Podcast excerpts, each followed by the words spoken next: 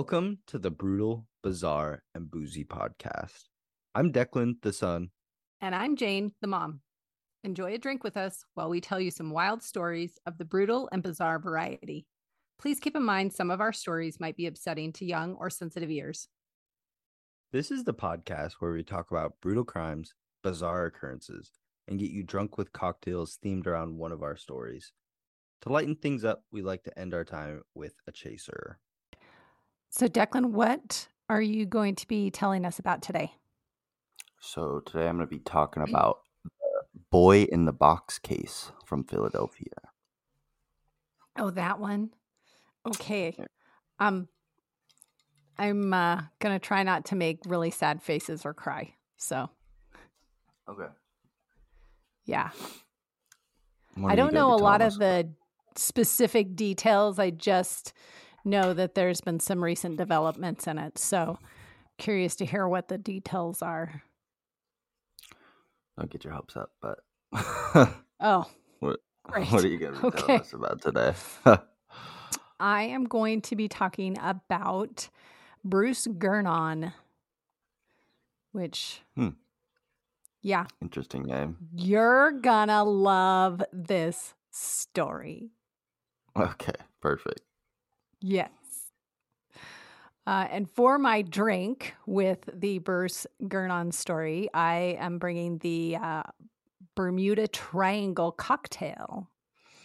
And Mm, the ingredients are one and a half ounces of Bermudan dark rum, half an ounce of pineapple juice, two dashes of orange bitters, two and a half ounces of ginger beer. And you combine really complicated instructions. You combine combine all the ingredients in a glass with ice and mix well and garnish with a lime wedge. And today I did garnish. So mm, I did not. are you ready? Yeah. Give it a sip. Okay.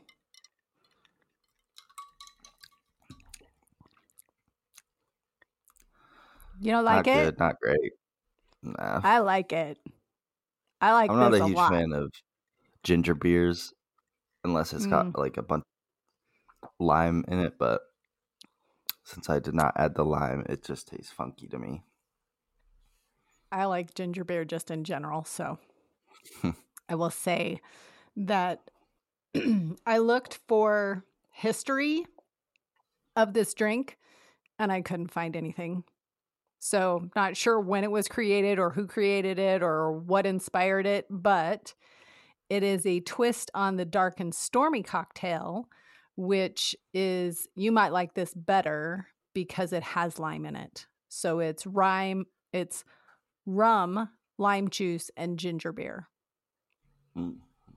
Yeah. Sounds a little bit better, but also not a huge fan of rum, so a lot of I think it probably drink. depends on the rum that you're using. So I'm not a huge like- rum fan either, but I like this. rum tastes like stevia or like fake sweetener to me. I don't know. It's got a weird chemi- chemically note to it almost. I don't, I don't like rum. Mm, I suppose. Um, some people like the Bermuda Triangle cocktail better due to the sweetness of the pineapple juice rather than the lime because it's so tart. Um, but there's not a lot of pineapple juice in it. Now, I'm not sure how much lime juice is in the dark and stormy, but there's not a lot of pineapple juice in this, only half an ounce. So, and that's all that I got for you on the drink because there's literally nothing I could find. I will say that there are probably two or three different drinks named the Bermuda Triangle. And so if you're just out there looking by name, you might not get this drink. You might end up with something else. Okay. All right, What were the the other ones? Did they sound any good? Well, yeah, they did. They did. Mm, okay. We might try that another time for another Okay. story that has to do with the Bermuda Triangle, which is why I brought this drink because we're talking about the Bermuda Triangle.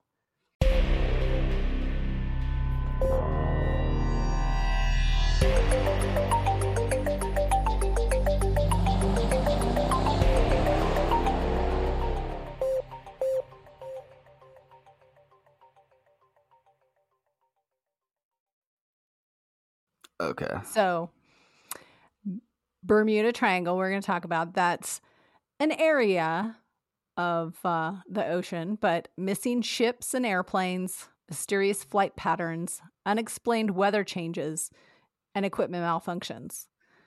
Strange things have been reported for centuries in the area off the eastern coast of the US. Some people call it the Bermuda Triangle, and others call it the Devil's Triangle, which I didn't know it had two names. Skeptics say it is all nonsense, but one man survived an incident with an interesting story to tell. This is the story about Bruce Gernon and one wild flight. Hmm.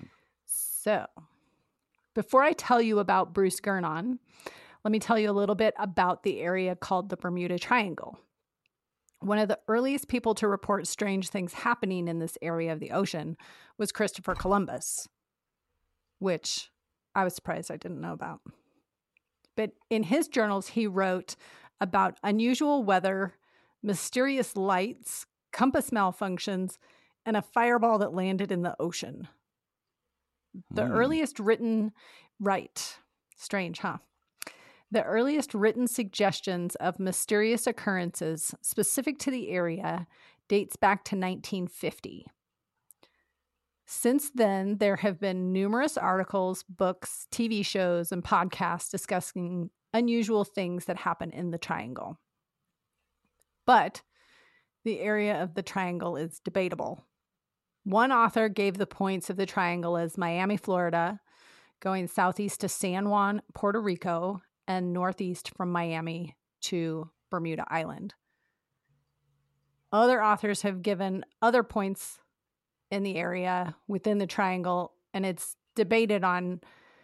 Some people estimate the area of the triangle as being 500,000 square miles, while others claim that it's triple that. Oh, so, Oh, right. So, if you avoid Bermuda, you still might be inside of it, according to some of the people that are writing about it. So, I guess it depends on which source you want to believe. Or if you want to believe it at all, because some people are like, no, it's nonsense. And there's really no documented change of anything being more unusual in that region than anywhere else in the ocean. So I don't know. But uh, there have been many reports of ships going missing with no wreckage to be found, as well as airplanes disappearing forever. Sometimes the people in the fated traveling vessel have reported problems, like pilots who call traffic control to say that they are having problems, or ship captains who call for assistance, but sometimes there is no prior contact before the vessel and its occupants vanish. Bruce Gernon was a 20 year old pilot in 1970. He was traveling with his father and their business associate in a small plane. Just like a average run of the mill, nothing super fancy, just a little plane. They left Andros Island in the Bahamas and were headed to Miami, Florida. Bruce had been flying for several years, and although he was young, he was only 20, he had over 600 hours of flight experience, and he had flown this route several times. So it was commonplace for him to be in the area. Within a few minutes of takeoff, Bruce noticed a strange shaped cloud similar in shape to a lentil. The cloud was about 500 feet above the ocean, but Miami Weather Service told them that weather was good. These types of clouds don't usually form this close to ocean water level, so it's kind of unusual to be that low. Bruce decided to attempt to fly over the cloud, but as he got closer, the cloud shape changed from the flattened dome appearance to a more traditional, traditionally seen fluffy looking cloud. So that kind of cloud is called a cumulus cloud, and it's, you know, kind of your typical cloud. Um, but this fluffy, nice looking cloud soon surrounded the plane. Bruce Oh. continued on his path, attempting to fly out of the cloud. After about 10 minutes, Bruce was able to exit the cloud into the clear sky, but as he looked back, he saw the cloud was now shaped like a semicircle. A few minutes after exiting the cloud, Bruce and his passengers noticed another cloud forming in front of them. This cloud was dark and similar in shape to the last cloud. It was too large for them to try and avoid, so they flew into the cloud. Well, I guess if it's too big, you got to go into it and just bu- barrel Yeah. through. I mean, you know, you fly through clouds all the time. So inside of this cloud, there were bright white flashes that were not lightning, but you know how lightning flashes in the cloud and lights it up. That's what it looked like. But there was no like lightning bolts or anything. It was just the flashing. The deeper they went into the cloud, the more intense the flashes became. They continued flying for almost a half an hour, fully engulfed by the cloud, which seemed to be changing shape and rotating slightly in a counterclockwise direction. So the cloud was moving around them as they were flying through it. After a while, they appeared to, there appeared to be a break in the cloud with bright opening ahead of them. The shape of the opening began as a U shape, then morphed into a circle shape. The opening was estimated to be about a mile wide and 10 miles long, but that continued to change and the opening started shrinking. So the cloud is constantly changing around them. He described it as a tunnel vortex. And he had been trained to not fly into something like this, but he also needed out of the strange cloud.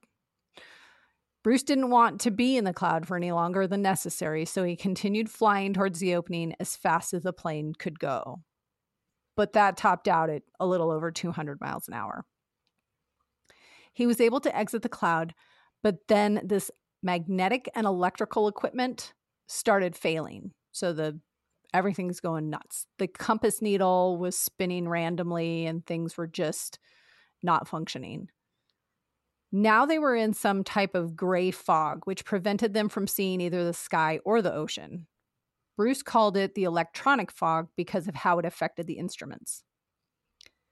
Based on the speed and amount of time they were had been flying, Bruce believed they were about 45 miles southeast of Bimini Island. He radioed Miami regarding their location, but Miami wasn't able to find the aircraft on their radar in the area reported. So he said, We're at this place. Miami came back and said, We don't see you. They came back and said, uh, a few minutes later, Miami advised that there was a plane near Miami Beach, at which point the gray fog dissipated and they were quickly able to see the sky and water, as well as the coast of Florida right below them. They landed the plane and noted that they had been flying less than 47 minutes. The flight from where they left Andros Island to Miami to Miami normally took about 75 minutes. So Mhm. not quite double, but close. The amount of fuel was also strange because they had only used about half the amount that would normally have been used for this length of flight. When Bruce's instruments had been working, they told him that, you know, the instruments showed that they were 100 miles from Miami when he entered the tunnel vortex. He was inside of the tunnel for just over three minutes. By the time he exited the tunnel in the fog, he was over Miami, which meant he would have had to fly at a speed of 1,800 miles per hour to travel that distance in that short of time, Holy shit. which was Which not I- possible. With the Yeah. little tiny plane. Yeah. Right. Not possible for the kind of plane he was flying. And they have no explanation. He thinks, Bruce thinks that they flew into a wormhole. And that's why the instruments didn't function. And that's why stuff changed all around them. And that's why they made it that far that fast was that they just basically jumped. And again, to talk about wormholes again when I know nothing about them and can't even begin to comprehend them. The thought was that they entered in one place and exited another, and that there was like a, you know, like you fold up a piece of paper kind of thing. But I don't know. And nobody really Yeah, knows. that- That sounds like a wormhole, I guess. I don't. yeah. it- Weird, huh? Traveled through space and time because he ended up Yep. in Miami and did it in what you said three minutes. Was he was in the tunnel? Totally he was in the tunnel for a little over three minutes but when they but the total flight time was 45 minutes when it normally would take them 75 minutes so it was a half an hour less flight time from when they left andros island That's super there's weird. no way he could have flown that far that fast in that little tiny plane Yeah, that's bizarre. Definitely bizarre Yeah, I'd like to stay away from the Bermuda Triangle, especially now after hearing that one. But he survived and he has a really badass story to tell about it. I think that's a reason to go for sure. Just because I want to have a badass story to tell about it. so weird though. Was It it, like weird. a that uh, movie Flight? Was he just drunk while he was driving the plane? Oh, I don't know. I've never seen that movie. That's a pretty good movie. If you guys haven't watched that, I might have to go check it out. I think it's called Flight. I don't remember though. I have to have to look it up.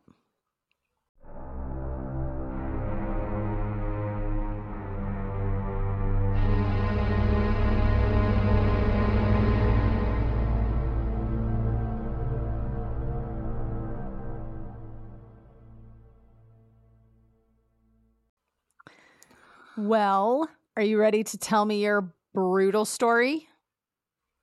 Yes. After I You finish, gotta wake on- up first. Yeah. So let me tell you about the boy in the box. Mm. On February 23rd, 1957, a peeping Tom was walking across an empty lot in Philadelphia to spy on some girls from the Good Shepherd Catholic residence. While making his way towards the property, the young man, approximately 18 to 26, spotted a small cardboard box. He could see some fabric sticking out, so he decided to investigate before resuming his peeping. What he found inside completely terrified him. Inside the box lay a tiny corpse. Since he discovered the body while doing something illegal, he didn't go to the police right away, but instead went to church the next day and confessed this to his priest, who told him to go to the police.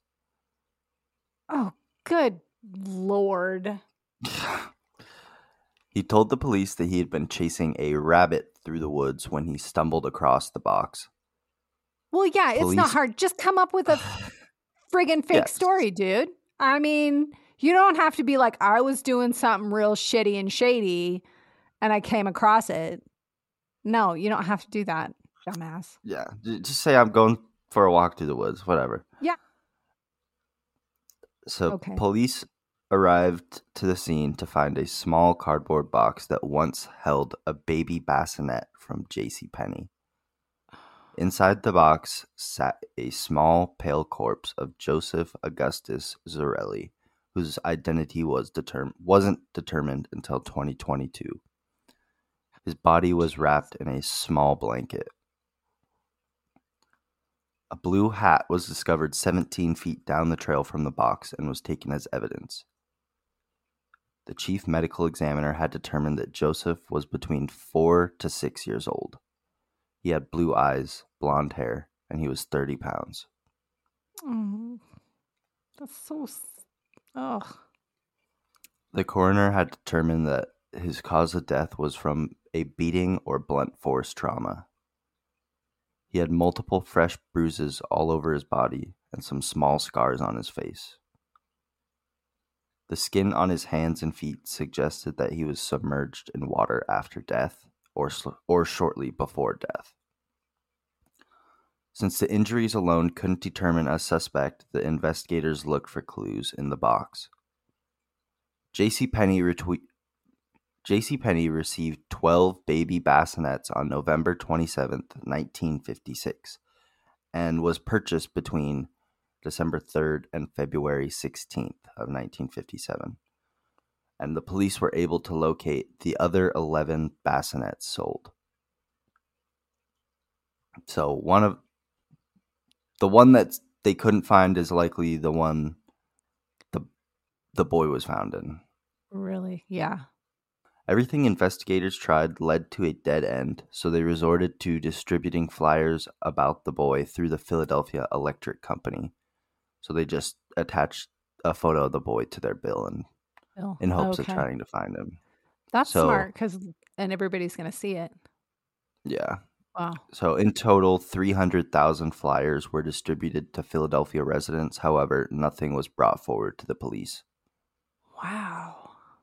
Five months after the boy was discovered, he was buried in mm. Philadelphia's Potter's Field with the headstone, Heavenly Father bless this unknown boy. In 1960, a medium was contacted and brought to the location where the boy was found. After some time at the location, the medium took the police to a foster home where she claimed the boy came from. Investigators visited the foster home when they held a yard sale where detectives found a baby bassinet and blankets similar to the ones they found on the boy. However, Oh. they determined that this family was likely not involved. Oh. On November 30th, 2022, Philly PD announced that they had identified the boys using DNA extracted from the boy's tooth. They determined that the boy belonged to a well-off family from Philly. However, we don't we still don't know who killed this boy or why they did it. Oh, Jeez. Yeah. Wow. That's so sad. I didn't know a lot of those details.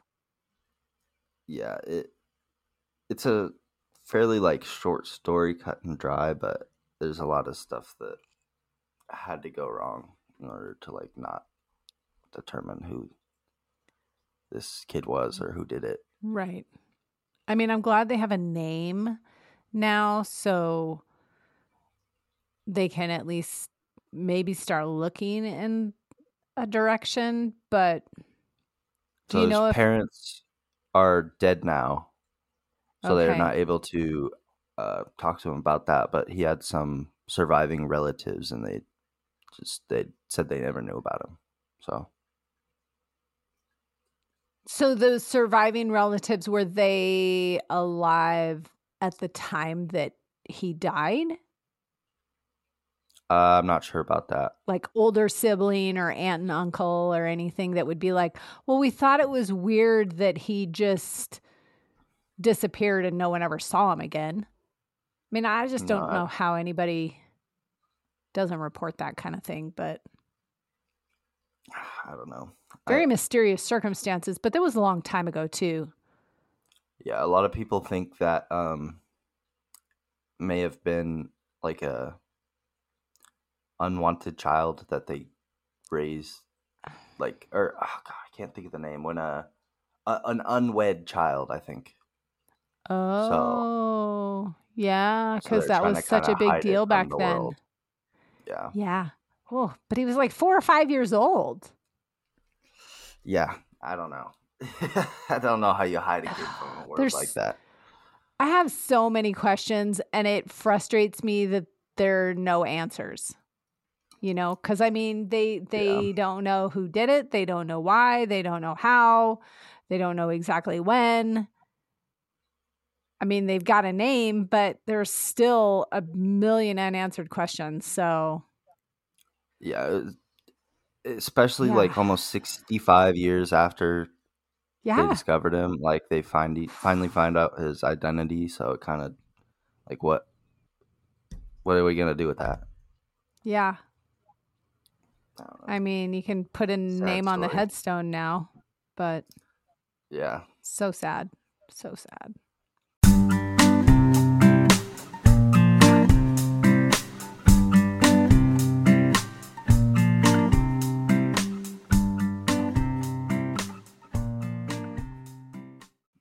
Sad Well, can we have something less sad to talk about now? Although we can drown our sorrows in our drink, mm-hmm. which I like, but you don't. nah, not not not my favorite but that's all right That's all right. We can't we we can't have all winners. We have to have some shitty drinks or people think that we're just cherry picking our drinks. Hey, listeners, we're not cherry picking our drinks. Sometimes they're good and sometimes they're shit. I want to drink stuff I want to drink. I'm picking something Oh, that goes funny. with the story, but it's gonna be a good drink. Yeah, that's true. I mean, I've picked a couple losers just for the name of the drink's sake, so Mm, it's fine. It's yeah, fine. that Godfather was pretty gross. Oh God, it was the worst. It was so bad. So, do you have a chaser for us? I do have a chaser. Uh, so I found this article uh, about the Army Corps of Engineers has produced a free calendar for the year of 2023. So I know this episode isn't going to be out until February, so you missed a month if you want to get this calendar, but I would say still go get the calendar because it's awesome. It highlights engineering achievements, but with a twist. They superimposed giant cats into the pictures. So That's the funny. pages, yeah, it's awesome. The pages show cats lying on dams, stretching on steel beams, and dominating huge construction vehicles. The pages, um, yep, it's awesome. It's not just pictures though; they also have funny captions. There was one that I saw that uh, there was a cat, and there was like mounds that look like sand around it, and the caption said something about using a cat box, and then there was like a hand scooping out the cat litter. It was awesome. So, uh, but because they're a federal government agency, the calendar is public domain and you can go download the PDF and print it for free. oh, that's cool. So we can all go get the calendar. the cat count. So even though we've missed January, who cares? I'm going to go download it and print it because it's awesome. Put it in my Yeah. office. Uh, there will be a link to the PDF in our show notes. So if you want it, go to our show notes because the link is in there and you can download it there for free. nice. Yes. So, do you have a chaser for us, Deklan? I do. My this is also unfortunate that we pre-record our episodes because uh, today a show that I've been really excited for comes out. It's the uh, Oh. Last of Us TV show on HBO. The I don't know Last of. Us is a zombie game that came out for the Ah. PlayStation, and it's one of the best games I've played in a really long time. And they finally made a move or a, a TV show. Sorry, they're making a TV show Oh. about it, and it comes out today. It's the fifteenth today, so Nice. right. It is. And yeah, it's- the fifteenth today. It is the 15th. You said it's a zombie game? yeah. So Do you remember that when you were little, you hated zombies? Anything zombie, Yeah. you freaked out. So, brought me to like a, a hypnotherapist about it or something. I remember. Well, I remember okay. this weird. okay. People are going to think that I was so obsessed with you hating zombies that I took you to hypno- to hypnosis. No, that was not why I took you to hypnosis. I don't know if you remember this because you were pretty young, but you were deathly afraid of getting any kind of shots or blood drawn or anything and we had to get a we had to take you to a doctor to get a lot of blood drawn because we were concerned that you had a pretty serious illness and you were terrified about getting stuck by a needle. And so I took you to hypnosis so that you could try and get over your fear of getting the blood draw. And uh, for some reason, he wanted to know if you had any other fears, and you said zombies. And so he rolled with zombies and trying to get you to not be afraid of zombies. You still had issues the day we went to get your blood draw, but whatever. So, Sounds yes. But see, Uh, maybe it worked because now you're not afraid of zombies and you play video games with them and we've watched TV shows and movies about them. So maybe it worked. maybe. Maybe it Maybe. did. Or maybe I I just don't grew know. up. I don't know. you were very young, so it's okay. You were yeah, you were young. I think you were like six or seven at the time. Probably seven. I think you were about seven when we had to go through that. And I think Yeah. we did it when after we moved back. we did. Yeah. So, Alrighty, all right. Well, I think that just about wraps up our episode. trying to see if yes, it Lulu would does. Say something for us, but she's being Lulu rude. doesn't want to talk to us. Nope. So Ugh. I, I, wanted to. hearing about um, your. Yes, I wanted to do one little blurb about our Patreon for anyone go who for is curious about it. Uh, we have three tiers, and each tier has different different things involved. But the higher tiers, uh, the five dollar and eight dollar tier, include an opportunity to do a live chat during our happy hour where we are going to do happy hour streaming and we're going to just chat about whatever we find that's interesting in the news or whatever and we're going to have drinks and we're going to laugh and we're going to have a good time. So if anybody is interested in hanging out with us during a happy hour and getting some good drink on, then uh, join us on Patreon. But if you don't want to do that, there is still a three dollar tier, and you get some cool swag with uh, that, and a little shout out on a podcast. So that is my little spiel about our Patreon. Nice. Yeah, Well, I love you, mom. I love you too, bud.